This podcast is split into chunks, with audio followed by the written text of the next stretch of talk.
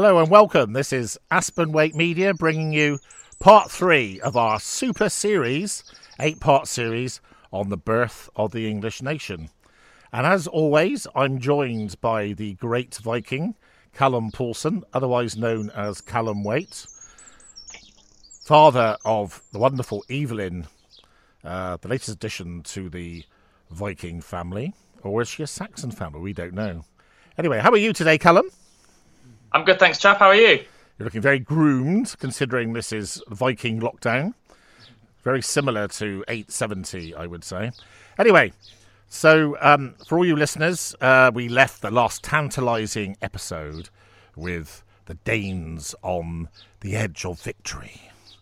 So the English nation obviously didn't exist at the time. Uh, the only remnants of uh, the of the peoples that became English uh, were uh, the, the, Saxons in in Somerset, effectively, who uh, who were are left uh, in a very much rearguard action, um, and surely they couldn't win, or could they? Anyway, you're not going to find that out for at least half an hour because we're really bad like that. So we're going to go back now and today because we're going to go and celebrate the life of somebody who, even in 2002, was voted the 14th greatest British person of all time. So that's not bad for a man that's been dead for 1100 and uh, 20 something years. I'm supposed to be an accountant and I can't work it out. Anyway, it's a very long time.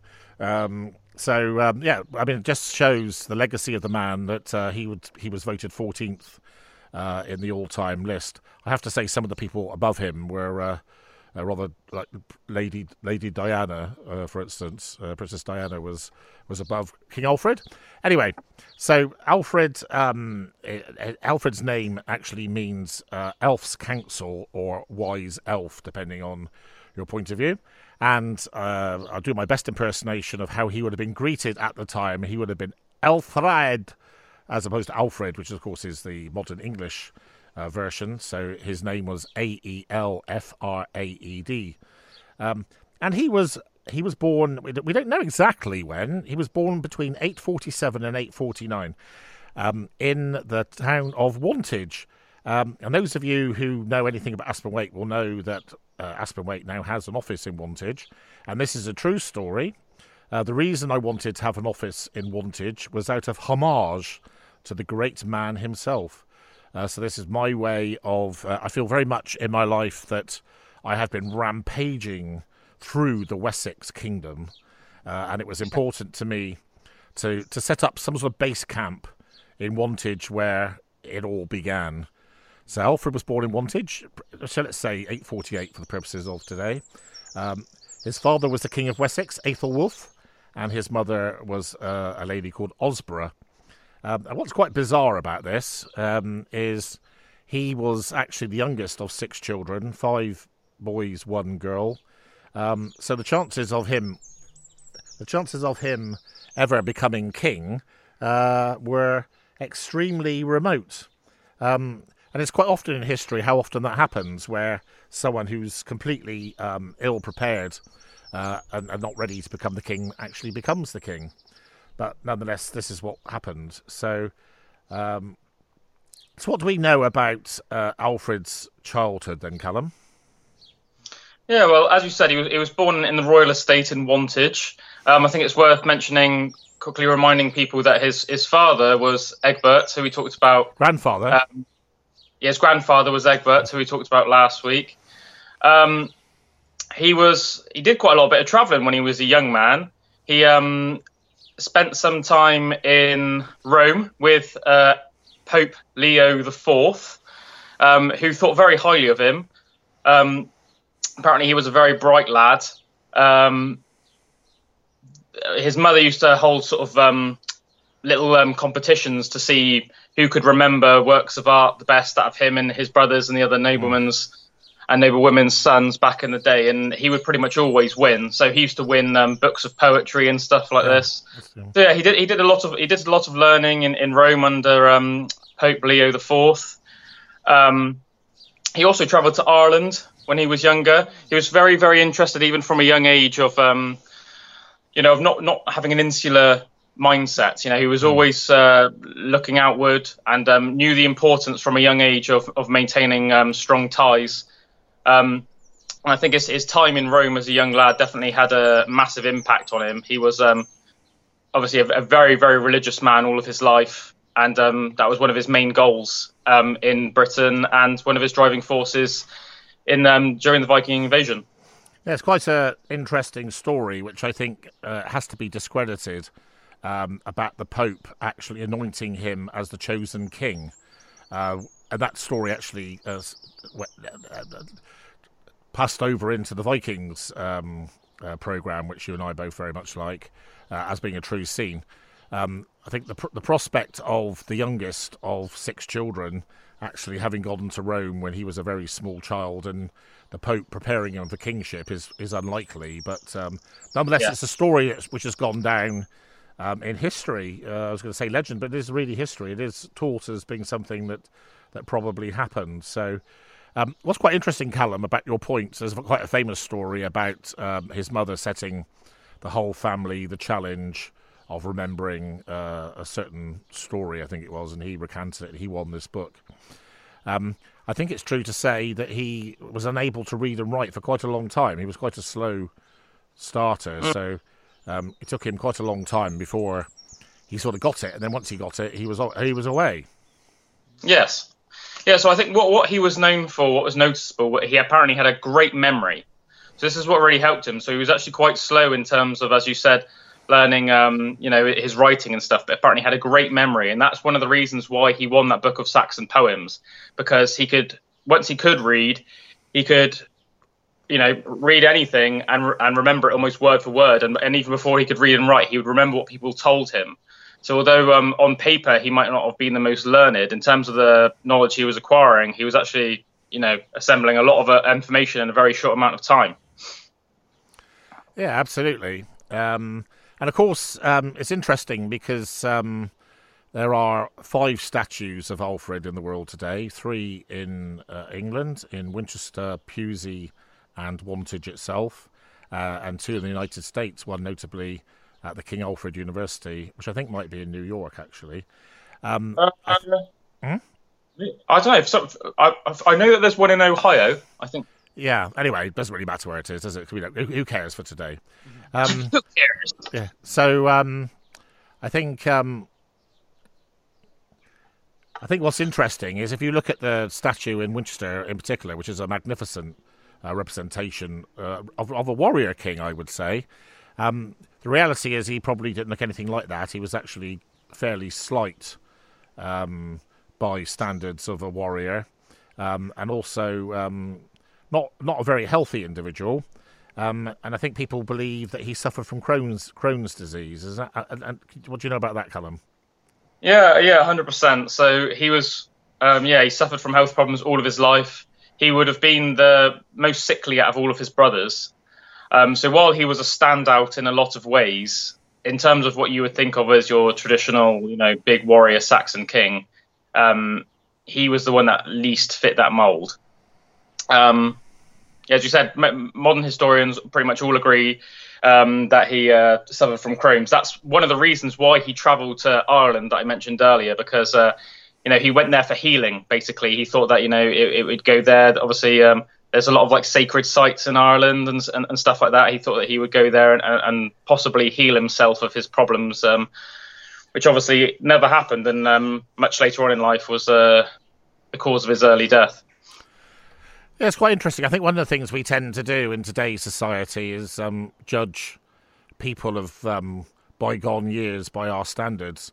And I think when you actually look at, you know, actually what happened uh, over um, Alfred's formative years, have a situation where um, his father goes to Rome with him, Aethelwulf, um, having been quite nice to his eldest son, um, and comes back to have been displaced by his own son. Uh, and then you have, um, as we say at that time, England's, of course, in, still in sort of five kingdoms or whatever. Uh, yeah and uh, the kingdom, which so the kingdom of Wessex in itself uh, ends up uh, when when Alfred's quite a young man, sort of divided into two between two of his brothers, and then it's only uh, three of the brothers die uh, at quite young age. They Yeah. get to a point where um, I think it's um, Ethelbert uh, is the king uh, before um, Alfred, and uh, they basically strike a bargain, which was quite quite interesting. Um, which was whoever survived would inherit all of the others' uh, wealth, pretty much. Um, it's quite interesting because uh, Alfred's brother actually had two children, both boys, who could reasonably have expected to uh, become the king upon the demise of their father.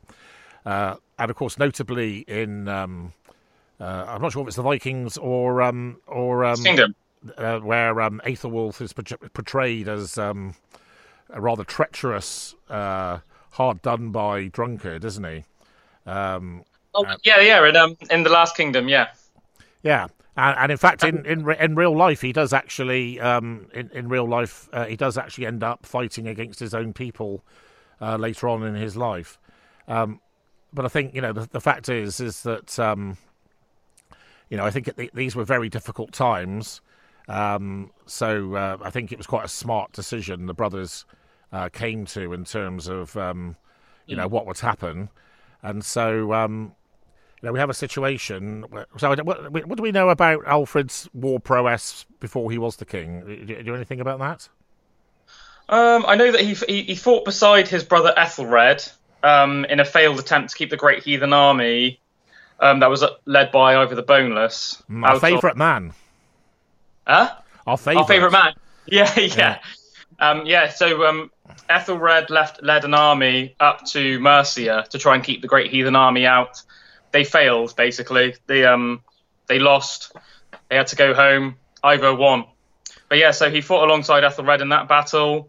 Um, would have, I imagine, would have been quite um, crucial in terms of their their planning. Obviously, he was a very cerebral man all of his life, and he he was a real um, you know, he's he's a really good example of that knowledge is power um, Hmm.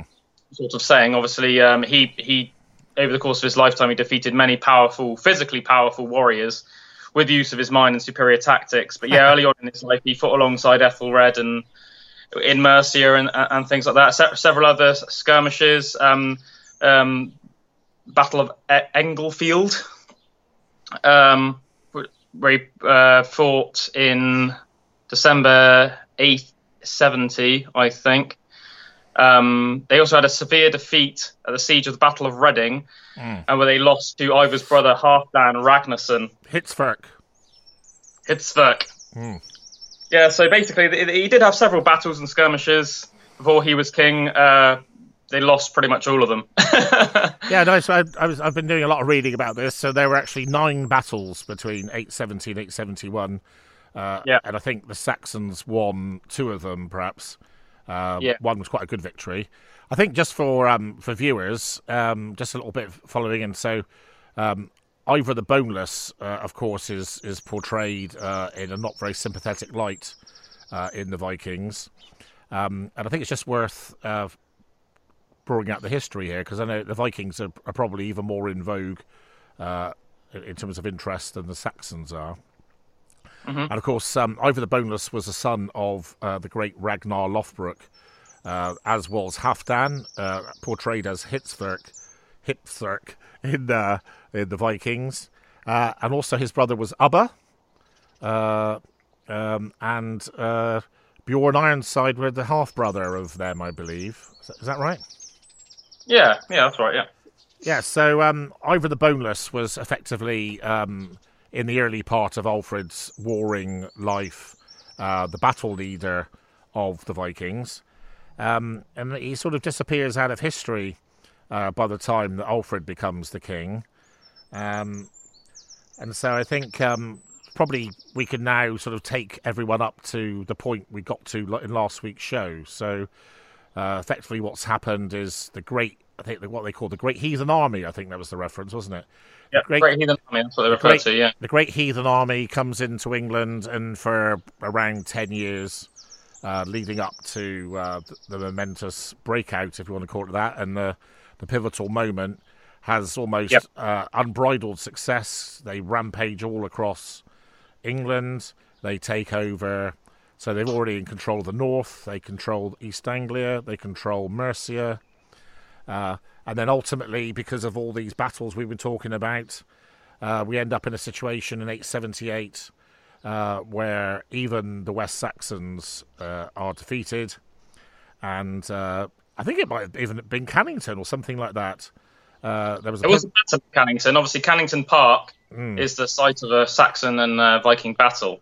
Yeah. there was a there, anyway there was a, a a pivotal battle which I think pretty sure took place in Somerset um, in mid 878 uh, which the Saxons lose um, and uh, everyone's slaughtered but Alfred and his retainers manage to sneak away um, and they so that leaves the Vikings basically in control of England um, Yep.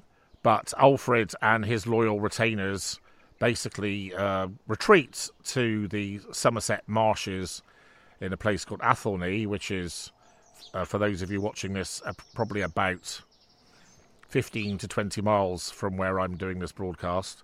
Uh, very sort of interesting place, um, sort of in the middle of nowhere.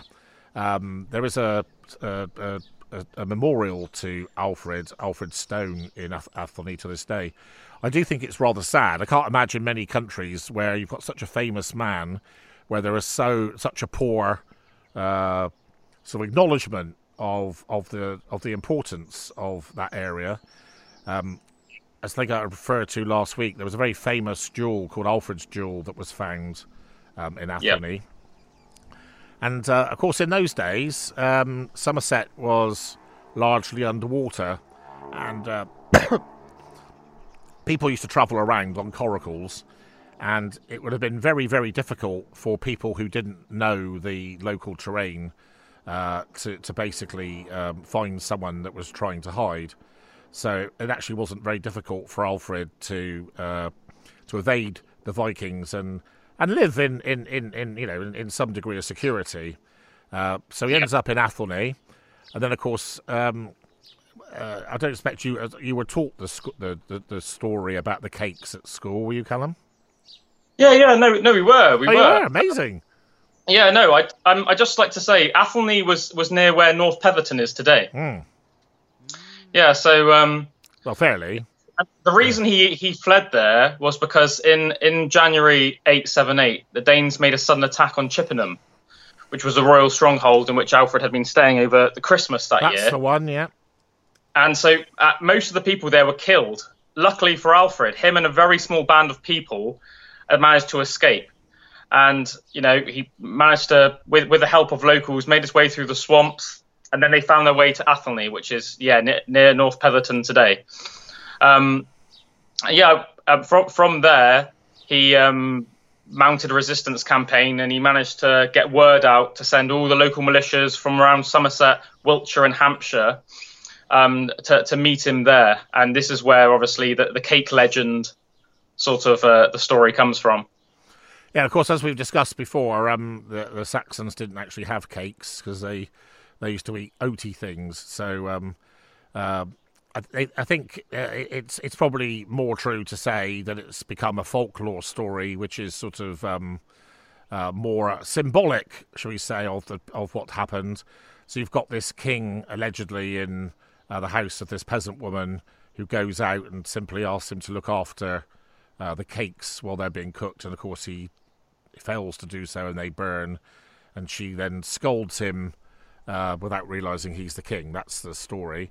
But it's again, it's it's quite extraordinary. I can remember um, at school myself as a primary school kid uh, being taught that probably when I was seven or something. Uh, yeah. you know, and it, it, again, it's just, it, it- I think it's remarkable. Again, you know, when, when we consider that this is again a period uh, referred to as the Dark Ages, that you've got, um, you know, you've got stories which are so hugely part of Englishness today. Uh, Yeah. you know, to a point where this guy from the the ninth century manages to be voted in the top twenty English people of all time, many many years after his death, which is a an extraordinary uh, thing. So, as Callum says, um, the, the system the Anglo Saxons had was what they called feuds. So, um, the militia were basically it was compulsory for all uh, for all um, subjects, I suppose that's a good word to call it, uh, all subjects had to join the local militia. And um, of course, when Alfred put out the word and said, "Hey guys, I'm busting out of Athelney, and uh, we're going to march out and um, put the word out to the people," uh, he obviously, he obviously, of course, we have no way of knowing because it's such a long time ago. He had no idea of how successful the call to arms was going to be. Um, One imagines.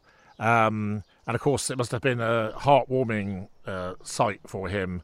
So when he actually turns up at the rendezvous point, and he finds pretty much. Egbert Stone. Say again. Egbert Stone. And where That's where he met. He met a place called Egbert Stone, which was obviously named after his do, we, grandfather. do we know where that is? Um, east of Selwood, if you know where that is. No, not really. Um, I, I, I'm guessing it must be on the Somerset Wiltshire border. Um, Yeah. Because of where the battle ends up being. So um, it must have been a very emotional moment for him because effectively um, we're told ne- ne- uh, nearly the whole population of Somerset is mobilised, um, and pretty much all of Wiltshire and uh, I think what does what does uh, the, the the writings of Gildas basically say? All of the peoples of Hampshire to the west of a river, I think it is. So if you said um, probably all the people in Hampshire, sort of from Southampton, uh, which was called Hampton in those days, just out of interest. Uh, so South- Southampton in Viking times was called Hampton. Um, so you would have had probably people from Southampton, uh, Wilton, which was a very very big settlement in in those days. Um, so basically, it, it, just to set the scene, you had um, the great Viking army, which at this point is now under the command of a guy that starts out as a great sea uh, sea war, war, warlord called Guthrum. Um, Ivar the Boneless has disappeared, we don't quite know where. History doesn't tell us what happened to him. Um, so we end up with effectively uh, Somerset, Wiltshire, and half of Sum- uh, half of Hampshire uh, up against the whole of the, uh, of the of the Viking army, just to set the scene. And one of the things I like to tease some of my friends about, I used to um, uh, go to Portsmouth quite a lot and get quite a lot of stick uh, because I was born in Bridgwater. Uh, and one of the things I used to say in, in defence was if it wasn't for us Somerset people, you people wouldn't exist. Uh, That's well, right. In fact, they would all, they would all be talking Danish. You know, that's a that's a fact. So um, we have this pivotal battle, which is the Battle of Edington, uh, where, as I say, the uh, the remaining free English, uh, although they're still not called that, uh, the free West Saxons, would be probably better to say, uh, take on the great Viking army. And um, I don't really know how to make any sense of this, given uh, the, as you say, the consecutive sequence of great losses, how they managed to turn it around. But now, turn it around, they do. And at the Battle of Edington, Well, we know why, don't we? do we? You weren't there. Because of because of Uhtred of Bebbanburg. uh, I yes, I don't think Uhtred was actually there, old chap. But there we are. Um, No, that's right. For anybody that watched The Last Kingdom, then obviously I'm referring to him. But uh, obviously, as, as nice it was, it is to think that Uhtred is was going around beheading all the Vikings. He was fictitious. So anyway, um, the the Battle of Edington, which is in Wiltshire, was a tremendous victory, uh, a cataclysm, you know, a, a defining, as a better word, a defining, More than thing. a The next level up. Thank, thank you, Callum. um, you, you can see this is unscripted. Um, so we have a defining uh, moment in English history, uh, total victory over the Vikings, um, and as part of the uh, reparations of of of that, um, basically Alfred insists that Guthrum himself is baptized, um, and this is done in Wedmore, which is uh, one of my favourite places, which is only nine miles from my house. Somewhere we go for uh, lunch every Christmas at Boxing Day. Uh, George Inn, which is a obviously a client of Aspenwaite, wonderful place, and um, church actually is rather wonderful. Church is actually right next door to the George, and um, Guthrum was baptized, and he was baptized as Athelstan. And uh, what's quite interesting is it's genuinely believed. Usually, the Vikings. Uh, it's interesting this Callum. I don't know how much you know about this. I mean, I was Yeah. reading about um, uh, one particular uh, episode. I can't. I don't know enough about it to say any more than that. Which was um, somewhere around 877, I think it was. So this is during the sort of grim days of the Saxons where they're losing. Uh, Sure. Where at one moment, uh, I think that following a battle, they exchanged hostages. Uh, I think it might have been Wareham, actually. I think it might have been. Okay. Um, so the Saxons and the Vikings exchanged hostages, and the Saxons made the Vikings swear an oath on their blood. Is it blood rings? Is that what they're called? Or something rings, anyway, war rings or something. Um, and this is supposed to be a sacrilegious oath because although they're pagans, you know, they're basically swe- swearing on Thor's life, you know. Um, and and basically two days later, they slaughtered all the hostages, uh, which just goes to show how seriously the Vikings took their oath. Yeah. So yeah. anyway, you know, so one needs to, to, to but the fact is that Guthrum um, might have been expected to do to very cynically um, be be be baptized as Athelstan, but in fact he took it very seriously, and it's generally considered that he lived a reasonably Christian life. Um, he retreated to lands in East Anglia, which were uh, given to him as as a very sensible settlement, and of course, um, the Danelaw was born as a result of that uh, battle, wasn't it, Callum? Yeah, yeah, it was. Yeah, so yeah, as you said, after after his baptism, when Guthrum became Athelstan, he became king of East Anglia. This was um, obviously a good strategic move for Alfred as well, because basically Guthrum could uh, look after the, the east coast for him against um, any other invading forces. Um, but Allah, who was a monk, who was also the, the, the same monk that baptized Guthrum, Allah writ, wrote that um, Athelstan slash Guthrum was was never a problem to the people of Wessex again. Yeah, so as you said, he obviously took his his oath seriously and settled down and was a good boy. Yeah, yeah, uh, yeah. So, yeah, interesting. So, um, yeah, so we basically end up in a situation um, as a result of this, this, this, the Battle of Edington and the treaty that came out of it, which was the Treaty of Wedmore, I think, actually. And one of the right. things, and one of the things that um, gives me immense pleasure. Um, you know, I, I'm very Callum and I are both very proud to come from Somerset. We, I think, we both consider ourselves to be Somerset Vikings, actually. Um, I mean, actually, you know, we we would be. Uh, I think if we were to go back in time, I think Alfred himself uh, and probably Ragnar Lothbrok actually would be very proud of us because um, we we probably represent the best of a fusion between a Saxon and a Viking, don't you think?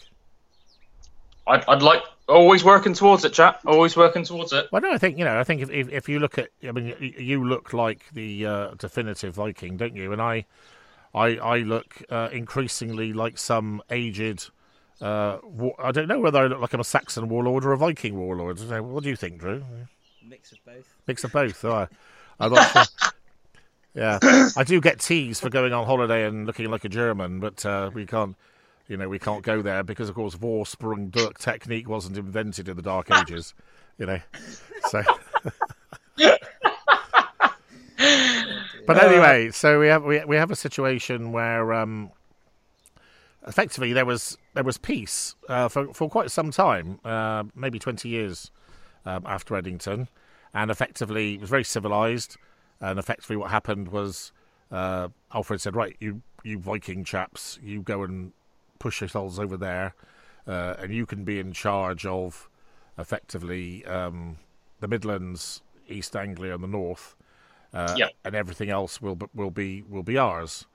Uh, and so the Viking bit was referred to as the Danelaw, and I suppose effect- effectively their uh, their their their their capital in England uh, was was York, wasn't it? Yeah. And of course, um, tell us a little bit uh, when you were a little boy. I don't know. How, rem- remind me how old you were. Of course, we went to York, and um, you had a wonderful time in the Viking Museum. I remember. Uh, and we sat on this little train, uh, which which frightened your brother to death, if I remember rightly, for some reason. But I can't think. Do you remember that? Yeah, it's prob- probably a bit too heathen for Sam. But um, Yeah. no, yeah, York was called Jorvik by the Vikings. Mhm. Uh, yeah, I, I think t- to this day, uh, uh, in my opinion, it's it's one of the best, most interesting cities in uh, in Britain. It is quite interesting how, even to this day, people are very different. I think uh, northern people have quite different uh, physical appearance and uh, quite different mannerisms, I would suggest, to people in the south. Uh, so that's that's quite interesting. So um, we have a situation where, uh, as I said, there's relative peace, and effectively England is divided into two. And in the early part of uh, Alfred's reign, uh, he's still by no means uh, the the, the Sax- Anglo Saxons themselves have no um, English identity, or mm. there's no feeling of Englishness whatsoever. They are still uh, quite tribal. Um, I think there was a coin cut somewhere around 880 that refers to him as Rex Anglorum or something like that. Um, okay which is, I think it means King of the Angles or something like that. Alfred was never in his lifetime referred to as King of the English, so I do find it quite interesting that in a number of documentaries uh, that are shown these days, uh, they quite often say that he was, you know, so they would refer to him and say he was the first King of English. Uh, and in my opinion, that's historically inaccurate, and I think there's no doubt, in my opinion, that the first King of the English was in fact Alfred's grandson, um, Athelstan. Yeah who uh, you, you and I are also going to do a whole dedicated feature on Athelstan because he was, uh, you could argue, an even greater king than Alfred. But there, let's let's yeah, leave, sure. leave, I, leave. I, think what's important to mention. Sorry, sorry if I cut you off there, pops. I, I think what's important to mention is that there was sort of like a domino effect that was started by Egbert. Um, so Egbert had a vision. He was a very outward thinking man he was a very intelligent man. Now, this was obviously something that ran in the family. Um, Ethelwulf, Egbert's son, didn't really seem to have many of these characteristics, but it definitely skipped a generation and went into Alfred. And Alfred was sort of like Egbert, but the next level. So he was even more intelligent, even more strategic, even more outward thinking, thinking even more of England as a whole rather than just sort of petty squabbles between kingdoms, etc. Really looked at the bigger picture he now and then Alfred obviously passed this on to his son Edward the Elder, um, who increased it even more, and then Edward the Elder's son, um, King Athelstan, made it complete. Complete. That's a good word, isn't it? I, I think it's um it's it's very um, important to mention that during that those 20, 20 odd years of peace that you mentioned after um, Guthrum was made Athelstan and and uh, sort of sent to East Anglia to be a good little boy. Mm-hmm. Um, you know, Alfred didn't take this as a t- as a as a a good time to put his feet up. He made massive reform in England at the time. Mm. He um, he thought that everything that happened during the Viking Age was um, sorry, but during the Viking invasion was a bit of a shambles. Um, I think that as a proud man, he was maybe even embarrassed at how easily fortifications were taken by men with no siege equipment, blah, blah, blah, blah, blah. So he made massive military and educa- educational reforms. Um, there's um, texts that show that because um, Alfred cared so greatly about um, knowledge um, and held such a high standard of, of intelligence, he was really, really bothered by how badly um, the Danish raids had an effect on education in England. Um, so you know, no, there was so much slaughter going around. So many texts were burnt in the monasteries that the, that the Vikings raided. Um, there were uh, hardly any monks in England anymore that could even read Latin at one stage, um, let alone translate Latin to English, which is what Alfred expected. So he made massive educational reform, um, started putting in a commonplace in the, through a court system that all noble children would have to, you know, be taught English and Latin, um, you know, told scriptures, massive military reform, um, increased emphasis on, you know, military training, and he made burhs every 20 miles. He made yeah. burhs. Explain what a burh means. A burh is basically like a fortified, a fortified position. So it could be a town, it could be a place that they built themselves. Um, but it was very important for him to have every 20 miles, all throughout the country, pretty much. He would have burhs, which were, as I said, fortified by these newly trained, um, re-emphasized, you know, military, basically. I don't. That's, something we, we probably ought to talk about, as um, obviously the main the main um, reason we're doing these shows is is to educate people, and I think it's been quite um, heartwarming actually uh, that people do want to learn and they enjoy uh, learning about this stuff. Um, so it's quite important to anyone who feels remotely English. So I think um, it's probably worth talking a bit about stuff that you and I like. You know, we, one of the things we like in uh, the Last Kingdom and the Vikings is is the battle scenes, um, and I think you know to some extent, uh, you know, one was brought up to this uh, notion of the Vikings being this fearsome, terrifying uh, bunch of people that were almost sort of animals and fought with no discipline and whatever. So I think it's quite interesting to compare uh, the different ways of fighting. And uh, if I tell you to start with how I think they fought, and then you can correct me, because I'm sure mm. you you certainly would know more about the Viking side than I would. Um, the Anglo Saxons fought in a very um, disciplined way, I would say. Uh, so, as a generalisation, uh, it's quite interesting actually because um, you know again uh, we we both love uh, Sharpe, for instance, uh, which of course is uh, the chronicle of uh, a guy that comes up from the ranks to become a very senior officer in the Napoleonic Wars. And if you think about um, one of the reasons why we were so effective as a fighting unit throughout history, but notably under Wellington's command, is how often do you hear form square, form square? So we we we we were very disciplined people that retreated into form square, and of course, um, the square you could argue sort of has its birth in the shield wall um, as a concept, and of course the Saxons when they were fighting, and obviously mostly they were fighting the Vikings for uh, most of their time prior to the Norman conquest is whenever there was a battle, the the Saxons' uh, instinct would always be at the very earliest opportunity uh, to form a shield wall, which basically meant uh, fighting in a very disciplined team fashion. Uh, so very much not individuals. You know, there weren't individual Saxons rampaging across the battlefield uh, in single combat. That wasn't the way they like to do things. Whereas I, I believe the Vikings were much more skirmishy, you know, more skirmishing type fighters. Um, is that is that true? Well, I think it, it depends on the size of the army. So, uh, for um, until the Great Heathen Army st- sort of started conquering majority of England, um, they used to often use you know like hit and run tactics. Vikings would would target you know places that had lots of you know gold and, and things of worth, and they would raid them, sack them, and then leave before a large army could come in. I think you know this was very different though by the time you know of, of the Great Heathen Army um, they would have had ex- very, very similar uh, battle tactics, the Vikings and the Saxons, almost identical um, in the majority of ways. And I would actually argue that uh, at the start, the Vikings were better militaristically. I think that the Saxons had almost become a little bit complacent. You know, they had good ties with Rome, they had good ties with the Franks. Um, so they weren't really worried about many outside forces. They were used to their little, um, you know, squabbles between the kingdoms.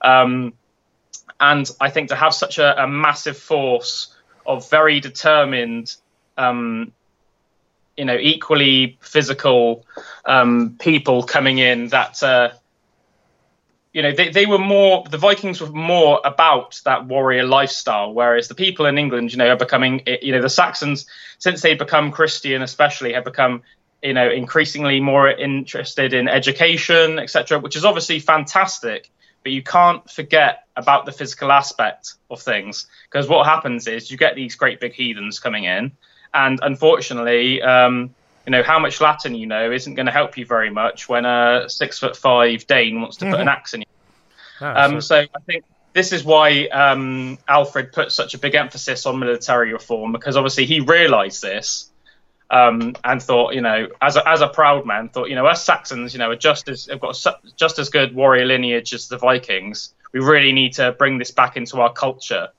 Um, and I think you know it's really there's a lot of evidence to show why that their Vikings were better warriors at least at the start. But the fact that they took towns like Canterbury um, and stuff pretty much easily. You know, these were like great big fortified places and it seems like the Vikings just sort of like waltzed in.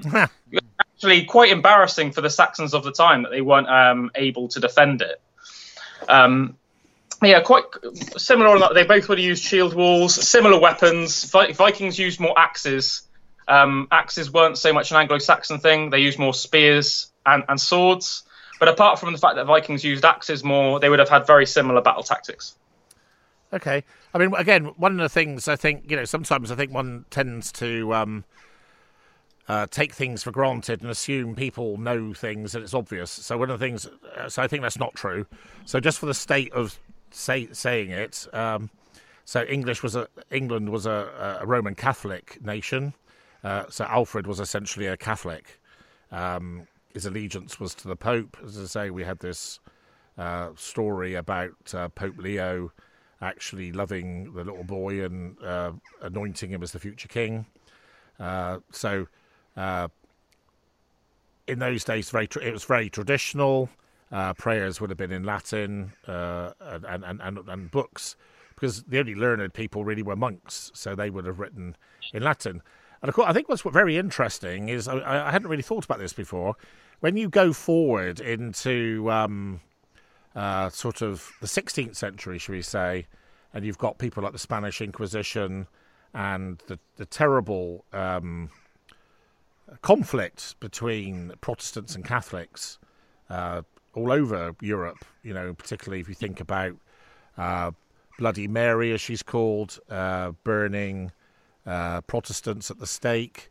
Uh, to some extent, then Queen Elizabeth doing the opposite back. Um, it was considered um, very heret- heret- heretical. That's not a good word. Heretical uh, for uh, for knowledge to be imparted in anything other than Latin. Um, and, and and certainly, you know, when people like uh, Wycliffe and Caxton tried to produce um, information and knowledge in English, it was considered to be uh, quite a, an offensive thing to do. So instead of sitting there thinking it was a good thing that you know Bob in the field, uh, Mr. Pez- Mr. Peasant could could could read something, um, the privileged didn't like that. So I think it's amazingly um, far-sighted of Alfred that he should have pioneered. Uh, I suppose knowledge for all uh, it might be way yeah. of putting it, you know. So he he he basically insisted that um, books were translated, uh, which of course would have been uh, Old English at the time. I don't know how quite how they would have would have referred to it themselves, and whether they actually realised that um, they were writing in Old English. I, I, I, would be, I mean, it's quite. I don't know this. I've never actually found out.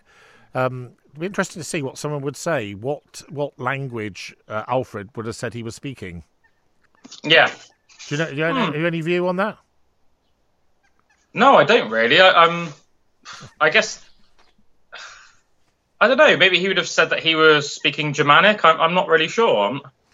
It's quite an interesting question, isn't it? Um... It is a very interesting question, yeah. Because obviously, all, all historical mention of it just refers to it as English or Old English. That's all they say, isn't it? Yeah. But, but obviously, as there were no, there was no such thing as English, then they, they clearly couldn't have been speaking English because they didn't know they were English. There we are. That's a that's a great one, isn't I, it? I think, yeah, I, I, think that it's um, worth mentioning what you were saying about how forward-sighted it was of Alfred to start thinking, you know, about educating, you know, um, just the common free peoples as well as noblemen. I think for me, one of the things I like most about Alfred is um, how much of a common sense person he was. So he wasn't like um, it was. He wasn't like it is today. He wasn't like okay, every child has to go to school and go to education. He was very much common sense based. So if by the time a child was sort of six, seven years old, they were showing you know um, talent when in terms of intelligence um, in any way, then they would be sent to be educated. Um, on the other hand, if that lad had a brother who was, you know, big and strong but not so gifted in that respect, he would be put through more military training or put to work on the farm. And I think I think that's um, there's a lot to be said for that. I mean, play to our strengths. You know, yeah. don't, don't force don't force a big lad that should be a farmer or a warrior to try and become a scholar, and don't try and force a scholar to become a warrior. You know, right. play to our strengths. Yes. So, um, um, I just want to make sure that when we, we, we, finish our hour today, that we, we cover all the things that are quite important. So one of the things uh, I want to talk about is um, Alfred is often um, regarded as being the uh, founder of the British Navy or the English Navy, and of course, um, probably from from the late 16th century onward, apart from uh, probably a period of 20 to 50 years with the Dutch uh, were ama- yeah. amazingly successful on the seas. Uh, Britain pretty much did rule the waves, hence the the wisdom of rule Britannia, Britannia rules the waves. Um, right. So Alfred is often credited with being the man that basically uh, started that process, um, which is actually historically inaccurate because um, uh, the previous kings before him, probably probably your favourite Egbert, um, if it would be one, uh, had already uh, seen the sense in having uh, some degree of fleet. And I think it's worth yeah. pointing out for uh, listeners and viewers um, who probably would be quite. Uh, if you, I think if you ask most people uh, to describe or draw the sort of vessel that a Viking uh, would travel in, I think people would have a pretty good um, idea of that. You know, the Viking longship, uh, sort of very long and narrow, probably move quite low in the water, quite fast.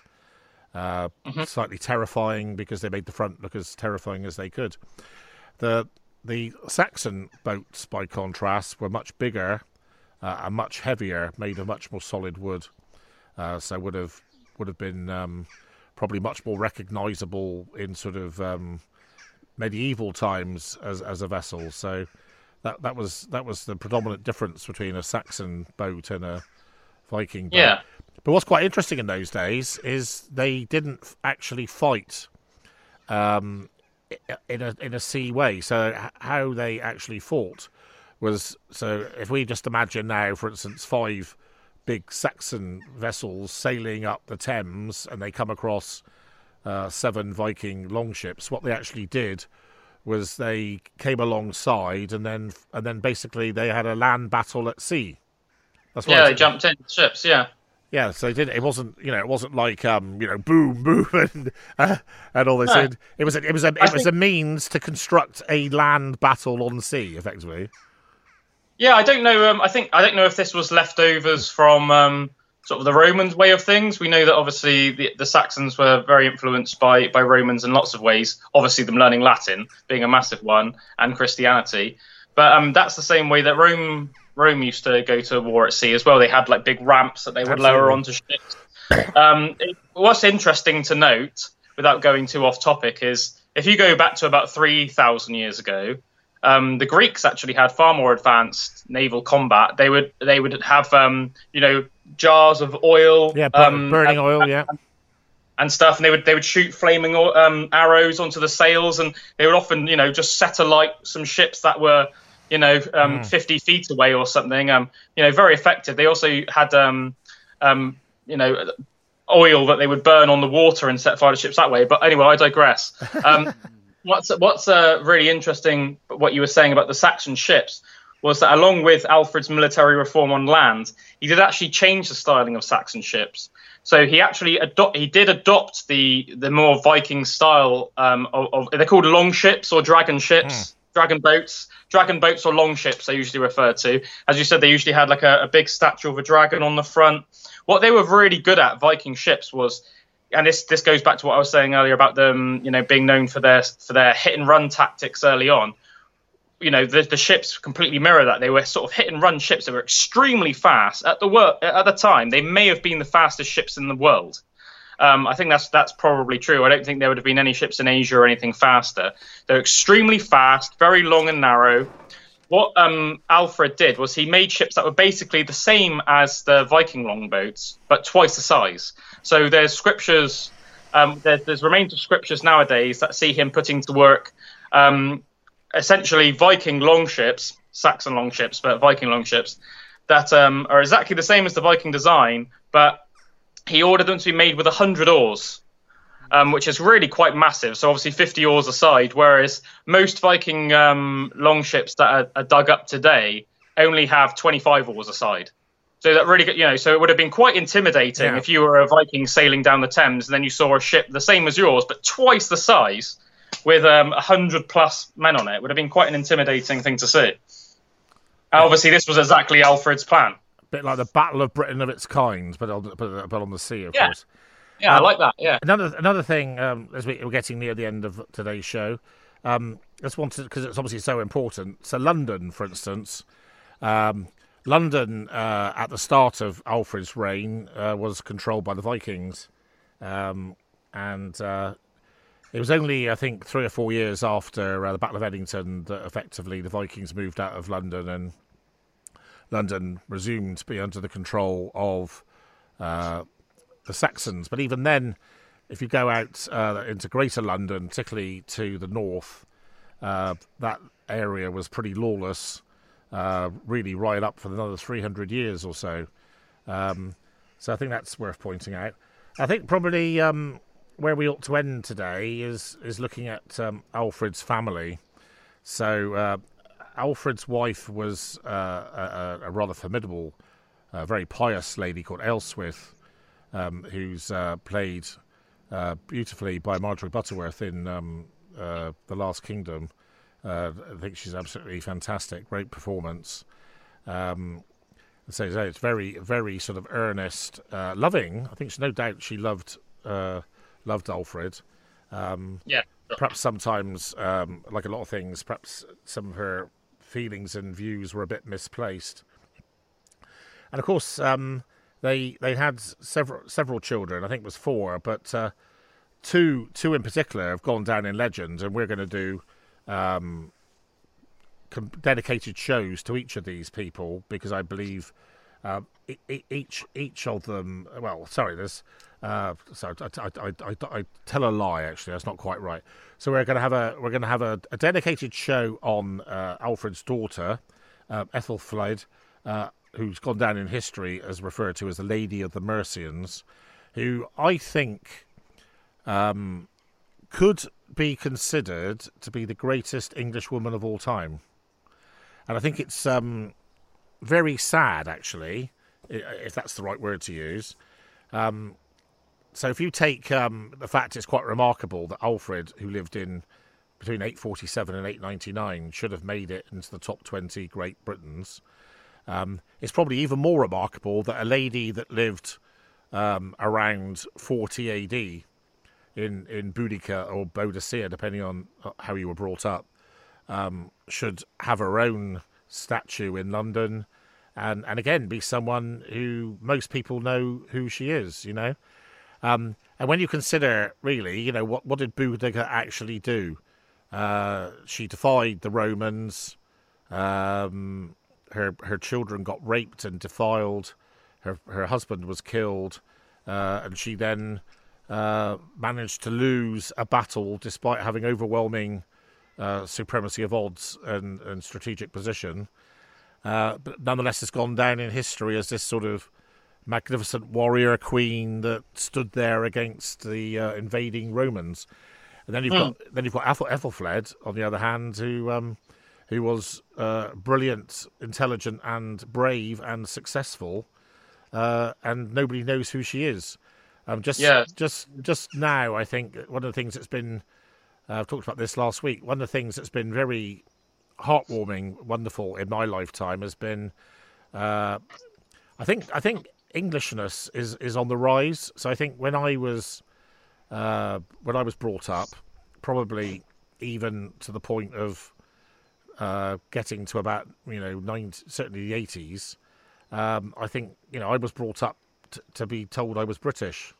You know, I was a British person. I wasn't an English person, and I think it's taken um, probably. You know, I don't, I don't mean this to be offensive because obviously I'm Calum and I are uh, incredibly um, uh, British, shall we say? We're not by blood. We are not English at all. No, pro, pro Britain. Yeah. I think I think it took uh, the extreme tribalism and nationalism of the other countries in Britain, uh, particularly the Scottish and the Welsh, um, who I think you know. It, it, I don't think this is a, uh, an overreaction to say this.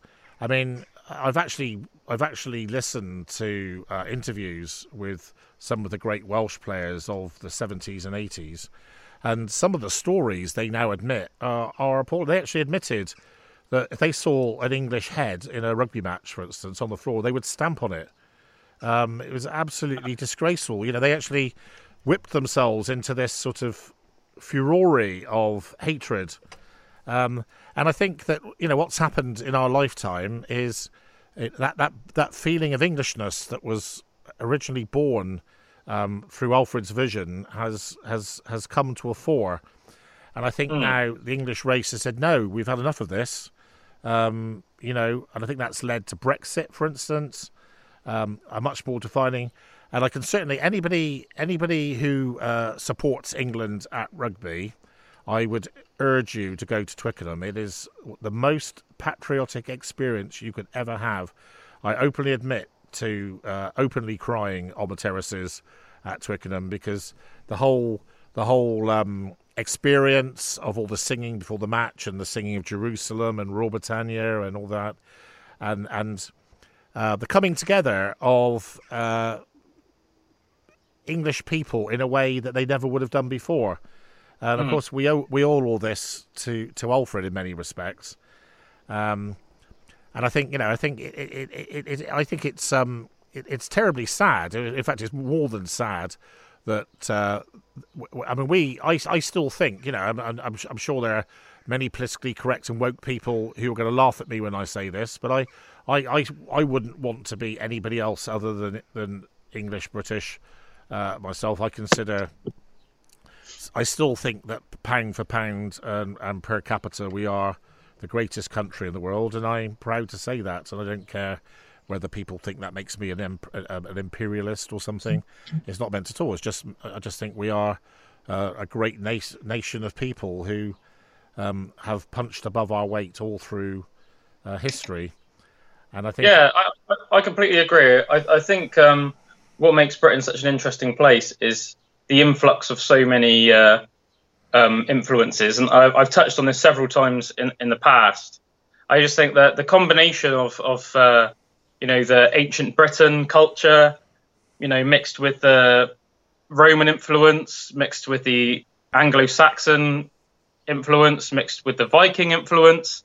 Um, you know, all, all, all, the ties, as I said, with, with, Rome. You know, going forward, you know, just just that constant emphasis on on um, on always trying to be the best you can be. You know, and as I said, uh, it's quite funny because I think some some uh, countries maybe sometimes in a slightly negative light might try and uh, sort of. Do you mean Belgium? yeah, but, but, the Sofa is almost like um, empirical or something like that. And yeah, of course, we did have one of the most successful empires in history, but, but you got to remember, for such a small country, I mean, pound for pound, um, I'm v- very, very proud of what Britain's accomplished throughout history, and I'm very, very proud and very interested in all the different influences. I think one of the things that makes Britain great is it's not just you know one small group of people you know that have as I said, it's this influx, and I think every single person that's contributed to England, whether it is the ancient Britons, you know, the Celts, the Romans, the Anglo Saxons, the Vikings, they're all so fascinating and so awe-inspiring in their own right, and we all lay claim to all of those five, six different cultures, um, and I think that's that's fascinating, um, and I'm very proud to be connected to all of those the different people, you know.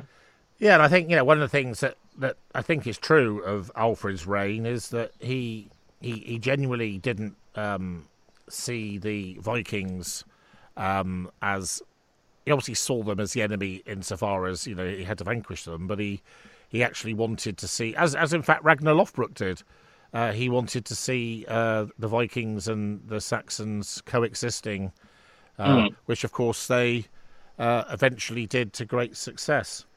So mm. I think I think um, so that's a very interesting show. I think it's just worth reflecting. Um, so Alfred the Great uh, was king for uh, 20, 23 years or so. It was 21 when he died. Uh, 51, sorry, 51 when he died um, in 899.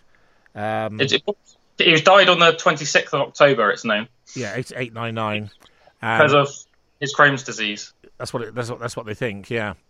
Yeah. Uh, and I think it's um, it's very interesting. I, I, I, I wonder if you, you know this. Um, so Alfred is actually the only um, the only king um, who was born in England uh, who was actually called the Great. Mm. There is actually another king uh, who was called the Great. So I wonder if you know the answer to that. Yeah, C- Canute the Great, Danish king. Well, English king. Uh, English Well, English king. But he was a he was born a Dane, but he was a king of England. and but yeah, Norway. he was- uh, yeah, Canute the Great. Yeah, I must admit, I'm going to admit to you, I didn't know that until about two weeks ago. Uh? No, I didn't know.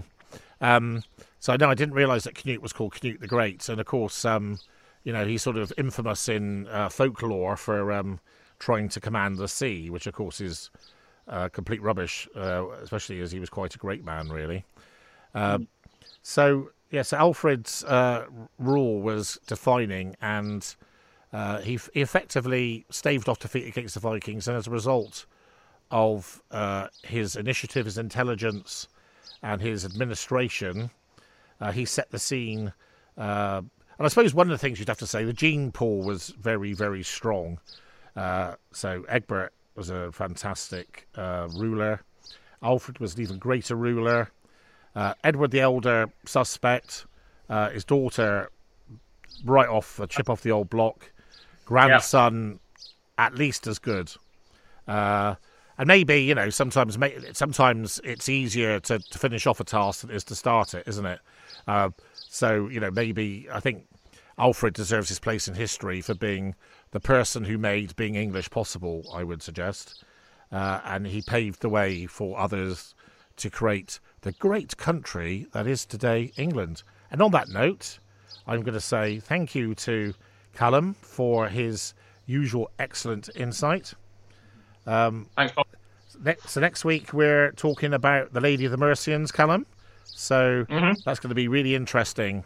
Uh, so this is, I think I'm going to start a campaign, bring back Aethelflaed, uh, and and get her taught in Yeah, the English yeah, that's good, isn't it? because she deserves to be there, having her place in the sun. Let's try and get her a statue. Yeah, we want to. Yeah, that's a good point. Yeah, well, I'll make a statue for her. Um, and anyway, I hope that uh, those of you that have watched or listened to us today have really enjoyed the show, and that we've we've you found it interesting, educational, and enlightening. Um, and uh, we welcome you back in a week's time for part four of Birth the English Nation, which is a dedicated feature on King Alfred the Great's daughter, Aethelflaed, Lady of the Mercians. Until that time, we play out with our stirring Saxon music. Thanks a lot. Bye.